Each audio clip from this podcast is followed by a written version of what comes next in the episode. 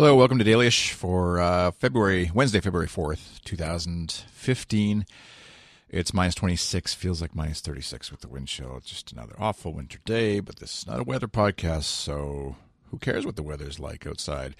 This episode of Dailyish brought to you by, of course, Campaign Monitor and a Small Orange. Campaign Monitor is email newsletters, beautiful emails. A Small Orange is beautiful website hosting. Check out the links to each of those companies, businesses who are supporting me and my podcasting effort at goodstuff.fm slash dailyish slash 71. You can also support me directly if you'd like at uh, Patreon, P-A-T-R-E-O-N dot com slash iChris uh, with uh, as little as a dollar a month. It uh, helps helps uh, pay for some of the bills of running a podcast network and then also just pays for some of my own bills and helps me keep up with gear and mics and stuff. Anyways, that's not what the topic of this show is. This isn't a uh, what's that called? A pitch show? No, uh, fundraising show. Um, always fundraising. Always be fundraising. ABF. That's what they say. Um, no, just the just the feeling. Uh, this is kind of a bit of a vent episode, and I don't know where it'll lead, but um, but you will, or I mean, obviously I will before I publish it. So I'm just going to publish it anyways, I guess, unless I say something I really regret, then I won't. Then you won't hear this. That's how it goes with podcasting. The hamster wheel of running your own business, or just like working try, and trying to get ahead in a job. It, I know it, like it always feels like grass is greener on the other side. Where those of us who run our own business think, oh, some some days I feel like anyways, I just I'd love to just go work for a company. They'd provide me with benefits. They'd provide me with two or three weeks vacation. They'd you know whatever all the stuff that they take care of. I would just show up and work not have to worry about whether the business is going to be successful or not, or what the big picture of it is, unless that was my role, obviously, in, in that business. But, um, you know, the, that whole scene, and I'm sure on the flip side, I've been there. I worked for other people. I worked for big, a big university. I worked for a small business.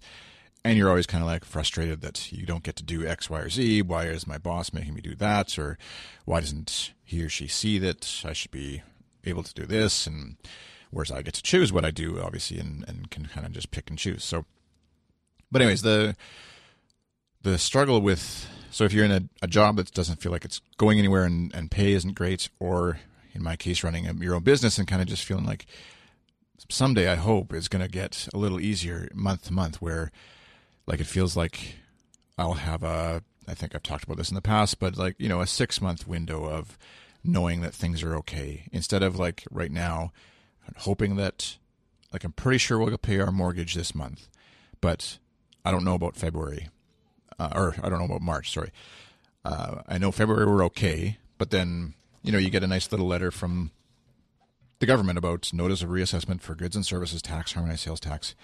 So there's a extra, just a extra seventeen hundred dollars that you owe.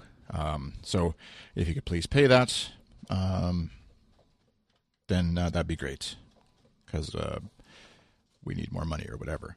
So, um, so that's yeah, over and above just you know your regular planning of stuff and uh, and kids' bills of getting food and you know all the life stuff that you, you bring in and um, and that kind of stuff happens when you're working for someone else. But anyways, this is my situation.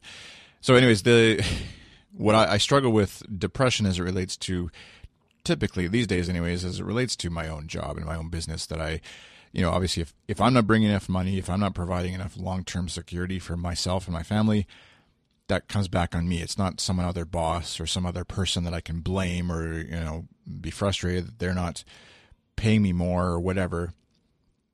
Each client I work with is great and pays well. Yeah, pays well generally and pays on time and all that kind of stuff. And so it's not a question of that kind of stuff. It's just kind of you know, the thoughts then lead to like, well, maybe I'm no good at this. Maybe I shouldn't be doing this. Maybe I should be going back and oh, music's turning on and I can't hear myself. There. Uh, maybe I shouldn't be doing this. Maybe I should go back and work for somebody and, and because I can't handle all the different things that you're supposed to take care of as a running your own business. And then that you, uh, kind of like the cycle of like, it worked well at Christmas. It landed well as far as like taking a week off or so. Projects wrapped up there was money in the bank. We didn't. We still kept a very tight budget for Christmas as far as presents and all that kind of stuff, and frugal budget. And um, it felt like we could just relax for a week, and which kind of led into a January of feeling like, okay, things are okay. But then uh, you know, things like the like I was saying the GST thing, and you know, just stuff happens. And so then, because I took time off, and then we're a little bit behind maybe, and there's not as much money, which then means you get depressed and you get stressed, and you maybe not sleeping as well. All that to say, the actions that we've taken or we've tried to take lately is, like I talked about earlier in previous episodes, is getting better sleep. That's certainly been um, overall a good thing. Going to bed, I said like we try to get in bed by ten thirty and sleeping by eleven. Lights out at eleven. Haven't been great. I would say maybe fifty percent of the time we've been doing that over the last few weeks, but um, still better than we were before. And uh, lately this week we just started trying to my wife. Full credit to her for uh, pushing us on this is just eating better as well, which will definitely help with your overall mood and um, just health, obviously. And, and when stress hits, um, if you're eating like crap, it's certainly not going to be easy for your body to deal with that stress. And so we're using uh, an app called MyFitnessPal, which um, is actually works really good for.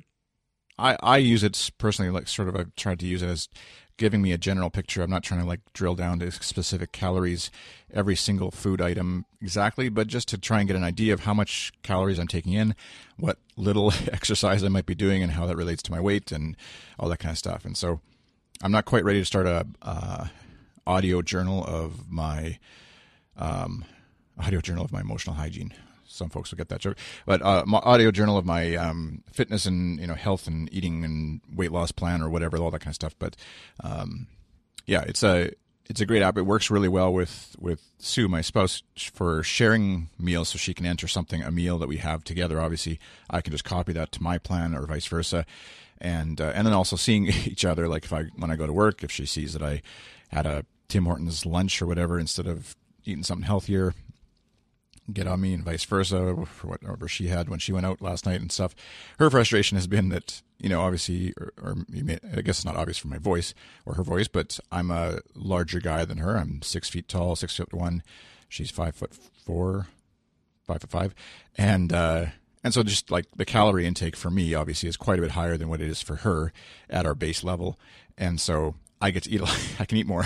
so, uh, it's frustrating for her to see that at the end of the day, I can be like, you know, ahead in terms of have calor leftover calories, so to speak, where she's behind because we just, yeah, if she's following my eating patterns, then she's going to end up in the negative, and obviously, so I'm doing my best to try and follow her eating patterns because that'll only work better for both of us. But, anyways, early days on that.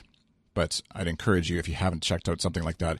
It's so remarkably easy these days to do that the especially if you have an iPhone with that has motion tracking and stuff in it, it tracks your steps for you to figure out you know how much how many calories you're burning just walking around the house and stuff. But then also has a barcode scanner so you can quickly scan in a food, a milk, uh, whatever cereal that you have, and and just say you had a bowl of it. And there's you don't have to go searching and hunting, and there's lots of stuff already in there like.